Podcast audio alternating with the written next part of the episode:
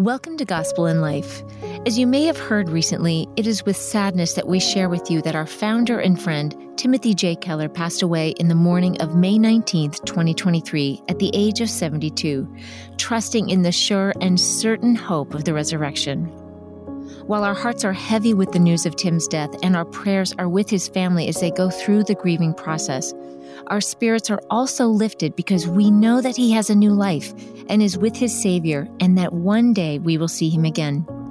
And so with that hope in mind, we want to honor Tim's wishes and continue ministering the gospel during this season. Because as you have heard Tim say many times, the gospel changes everything. So listen now to his teaching and join us in praying for his family. Thank you.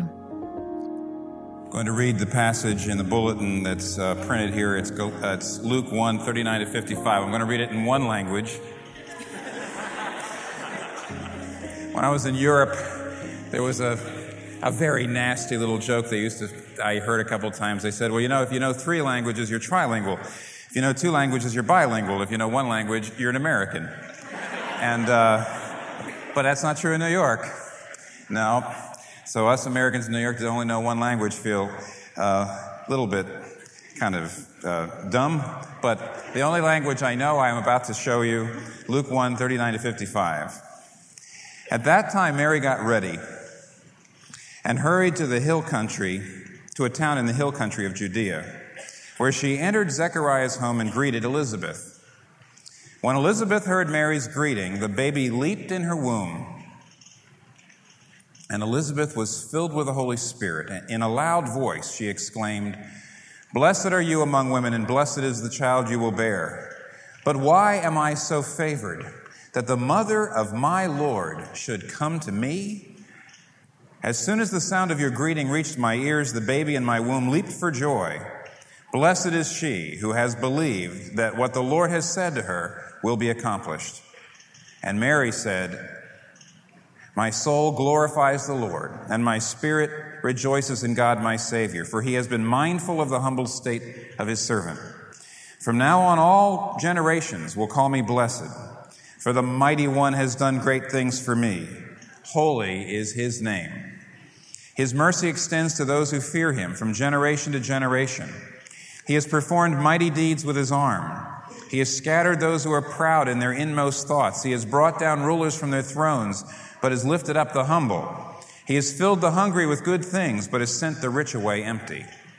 He has helped his servant Israel, remembering to be merciful to Abraham and his descendants forever, even as he said to our fathers."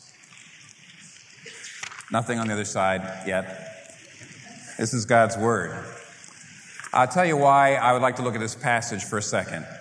One reason is those of you who come to the evening services on some regular basis know that this fall we've been looking at people who've had close encounters with God, people who have met God face to face, had a powerful spiritual experience. And of course, Mary's experience is mentioned in the passage that was already read. The second of the lessons that is traditionally used in the lessons and carols, the Annunciation, where the angel comes and says, "Hail Mary, greetings, the Lord is with you, the Holy Spirit will overshadow you, and the son that will be born to you will be God's son." Now, the aftermath is what we just read. And I like to look at it because, we've been singing Christmas carols tonight, and you'll continue to sing Christmas carols. But this is the first Christmas carol, what Mary sings. It's the first Christmas carol, it's the first Christmas song, and I'd say it's the best. Let me just briefly look with you at what led her to sing and what she sings a little about and what she sings a lot about. What led her to sing, what she sings a little about, and what she sings a lot about. What led her to sing is this story. I realized that over the years, at Christmas time, you always go to Christmas passages, and I've preached on the Annunciation, which is verses 26 to 38, and I've preached on the Magnificat, which is Mary's song, which begins in verse 46. But really, there's something very special that we can learn about what led her to sing. It's this story from verse 39 to verse 45. You see, when the angel comes to Mary and says, God is going to give you a son, and it's going to be God's son, and the one born will be the Most High, and so on, she says at the very end, in verse 38, a verse before this passage begins, she says, Behold, I am the handmaiden of the Lord. May it be to me as you have said. She submits. It's courageous. It's amazing. She knows that because she will be an unwed mother, because she will have a child before she's married, she will be, her life essentially will be ruined. It'll be ruined socially. It'll be ruined relationally. And she submits. But there's no joy. There's no release. I would call it a semi-comprehending surrender. And sometimes that's the best you can do, frankly. And there's nothing really wrong with that. Sometimes that's all you can muster. Sometimes you can say, I'm going to do the right thing. I don't understand why it's so hard. I don't understand what God is doing. But you submit. It's a semi-comprehending submission. But near the end of the message from God, the angel, Gabriel, the angel, says to Mary, indicates to her, go see Elizabeth. He doesn't exactly say go see Elizabeth. He says, you know, Elizabeth is also under the hand of God. Elizabeth, your older cousin, Elizabeth, who's been barren, Elizabeth, who's too old to have children, even she is being touched by God. And so basically, it's interesting. The messenger from God says, because obviously Mary is troubled, she's submitting, but there's a kind of confused. He says, go see Elizabeth. So she goes to see Elizabeth. And as soon as she comes in, Elizabeth, hearing Mary's greeting, is filled with the Holy Spirit. And suddenly she gets tremendous powers of perception and tremendous powers of insight. And she says, how, why am I so favored that the mother of my Lord would come to me? Why am I so favored that the mother of my Lord should come to me? And she says, blessed is she who believes that what the Lord has said to her will be accomplished. Now, this is what hits Mary, and it strikes her amazingly. First of all, from what we can tell when we look at Mary's song, she's struck by what Elizabeth says about Mary. She says, how is it that the mother of my Lord? I mean, Mary is a nobody. Mary says in verse 48, He has been mindful of the humble state of his servant. Mary was a nobody socially. When she and Joseph go to make their offering when Jesus is born at the temple, you'll see, if you read it in Luke chapter 2, they offer two young pigeons. It's the offering that was prescribed for the poorest of the poor. If you came in to give an offering, of course, if you're rich, you had to give this, and if you were middle class, you had to give this. They give the poorest of the poor. They were nobodies. And now that she was an unwed mother, she was pregnant outside of wedlock, she was really a nobody. She walks in, and Elizabeth shows her an honor and a deference she's probably never experienced before. Why should the mother of my Lord come to me? But she's even more struck with what Elizabeth says about Jesus. Because if you look, you might say, well, she doesn't say much about Jesus. Oh my, she does. She uses the most heavy-duty Trinitarian language possible. Because on the one hand, she says, the Lord has made this promise to you. The Lord promised. The Lord came and made this promise. Blessed is she who believes what the Lord has said to her will be accomplished. But on the other hand, the baby in her womb is the Lord. It's the same thing. It says, but why am I so favored that the mother of my Lord would come to me? Well, now, which is it? Where's the Lord? Is the Lord the one that has sent the baby, or is the Lord the baby? Is the Lord the one who's promised the baby, or is the Lord the baby? And the answer is yes. This is lofty. This is astonishing. Because Elizabeth, of course, her theology is high. It's lofty. It's nuanced. It's Trinitarian. The Father is God. The Son is God. One is not the real Lord, and the other one is sort of an emissary. They are both my Lord. They are the same. They aren't the same. This is high-level stuff filled with the Holy Spirit. So Elizabeth has this remarkable statement about Mary and about Jesus, and when that happens, the penny drops for Mary. And it's like the fact that Elizabeth knows this confirms to Mary that this is of God. And what Elizabeth actually says seems to pull together the things that Mary's been pondering. Surely on her trip, she's been pondering the scriptures and pondering what the angel said, and it brings it together. And suddenly she says, "My soul glorifies the Lord, and my spirit doth rejoice in God my Savior." Suddenly the penny drops. It comes together. Instead of a kind of semi-comprehending, submission, confused, she sees it. She gets it. Clarity, joy, release. And she begins to sing the first Christmas carol. Now, before we go on and take a look and see some of the things she says in the Christmas carol, what do we learn about this little story, about what led up to singing? We need fellowship. Look, here's something very, very practical. First of all, Mary does not just go sit alone. Mary doesn't really understand. Mary doesn't really see. Mary doesn't really break into joy until she gets into fellowship with another sister. She comes in, and Elizabeth says a couple things, and it all clicks, it all comes together. Now, this is extremely important. We find the Lord mainly in community. Even Gabriel kind of hints at this and says, "Look, Mary, I know this is going to be hard. Go see Elizabeth." So often, the word from God we need comes through a brother or sister. So often, the missing piece of the puzzle comes. What a beautiful picture this is of a one-on-one relationship between Christians. What a beautiful picture this is of a small group fellowship. We come in and we talk about what God means to us, and the pieces of the puzzle come together. It reminds me, of course, of that wonderful and sad, but mainly wonderful passage in The Four Loves by C.S. Lewis. C.S. Lewis was part of a group of men who were good friends, and one of them, Charles Williams, died in the mid-40s. And later on, he wrote this passage in which he says, "When Charles died, I didn't just lose Charles, I lost the part of Ronald that only Charles brought out." In other words, I don't know Ronald like I used to because Charles is not there to help me know Ronald.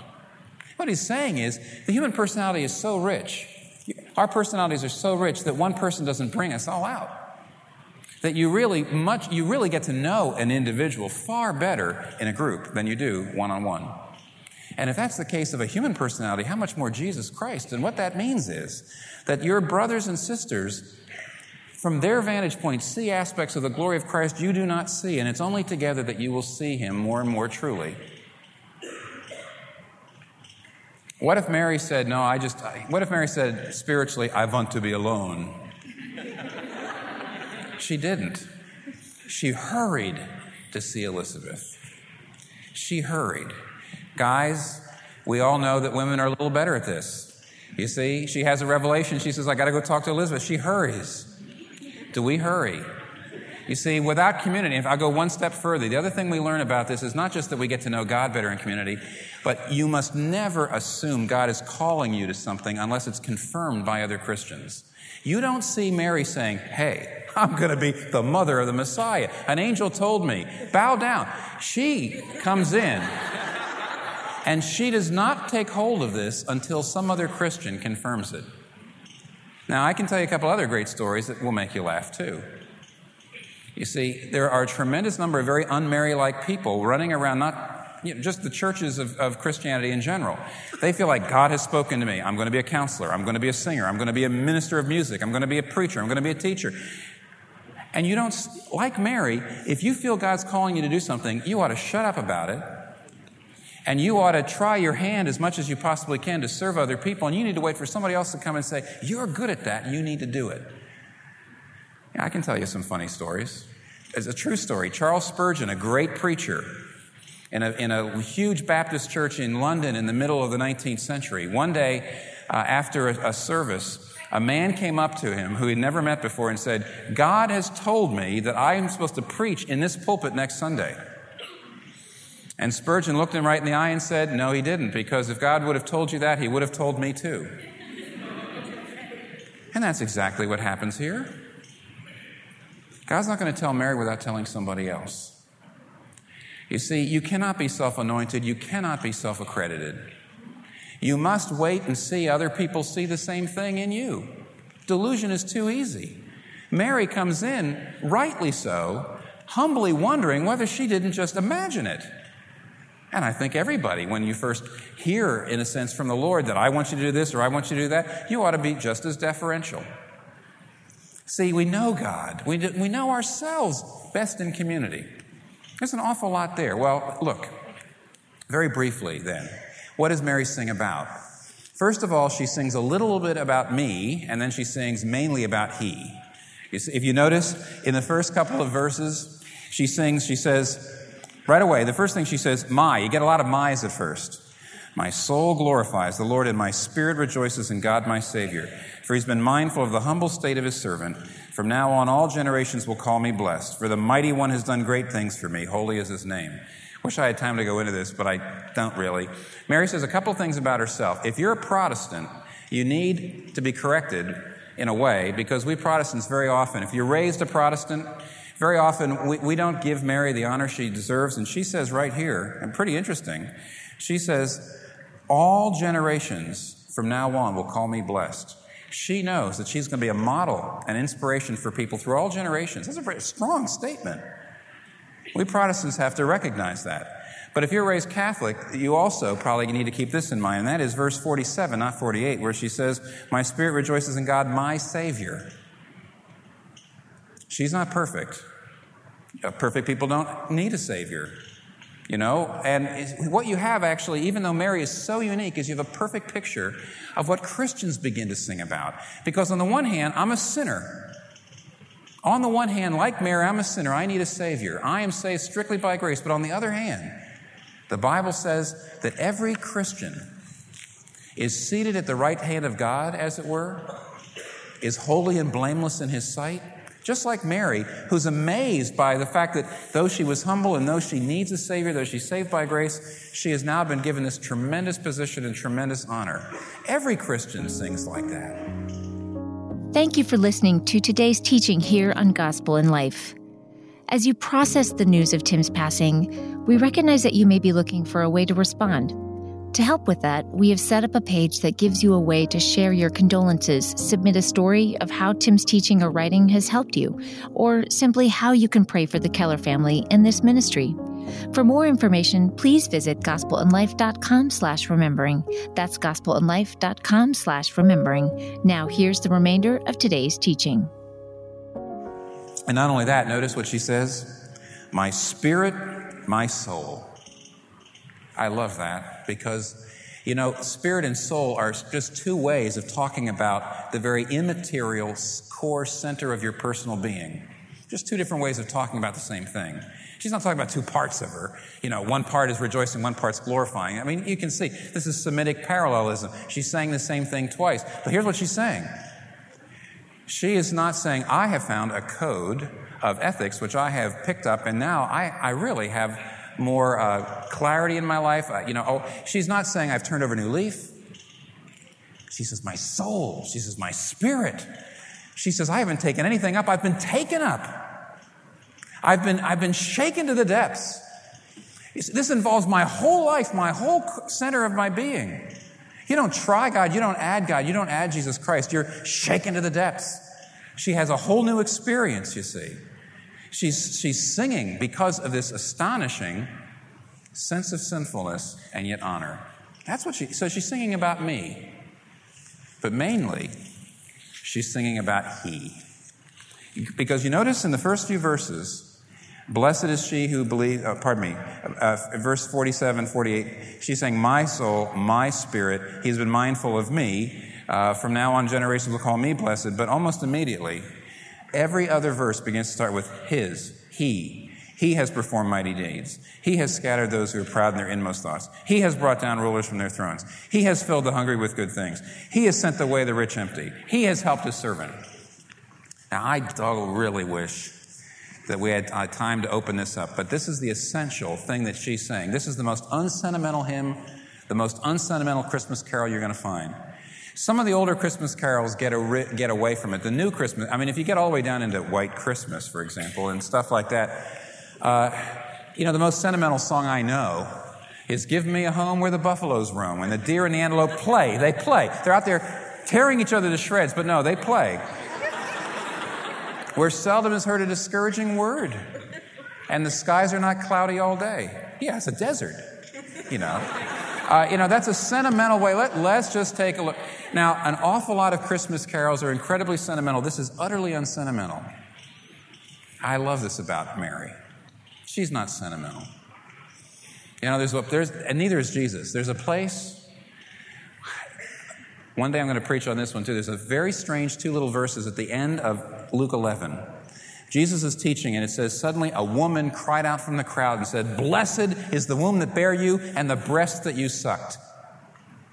And Jesus turns to her and says, "No, rather, blessed is the one who hears the word of God and does it." It's a rebuke. He says, don't tell me flowery things. Don't tell me you have perfect attendance pins. Don't tell me that you're related to me. Don't tell me that you've memorized the Bible. Don't tell me any of those things. I want to know, do you do what I ask? Very unsentimental. And here's what's so unsentimental about Christmas. What Mary is saying is, yes, God has brought his grace to earth. God's grace has come to earth. In a sense, the winds of God's grace are blowing. But just like a strong wind, if you don't know how to sail, the same wind that can whisk you to your destination, if you know how to relate to it because you're a good sailor, if you do not know how to relate to that wind, the same wind can knock your boat over, drown you, or push you into the rocks.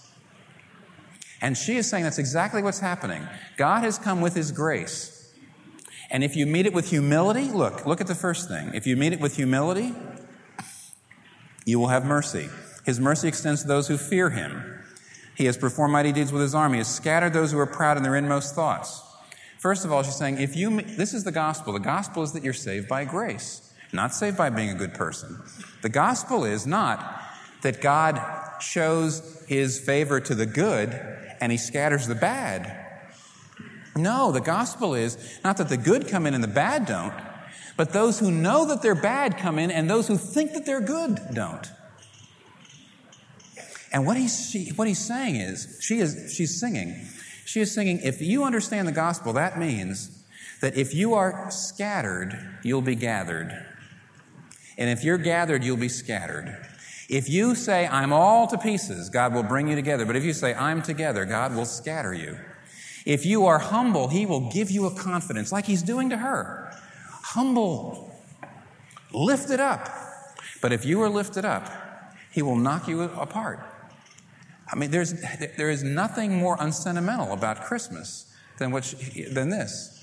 The grace of God gathers those who are scattered and scatter those who think they're all together. Then it goes one step further, and this is very important. He says, there'll be a psychological revolution. Those of you who are humble and are willing to admit your sin, God will lift you up. Those of you who are proud and think you're all together, God will scatter you. But then there's a sociological revolution.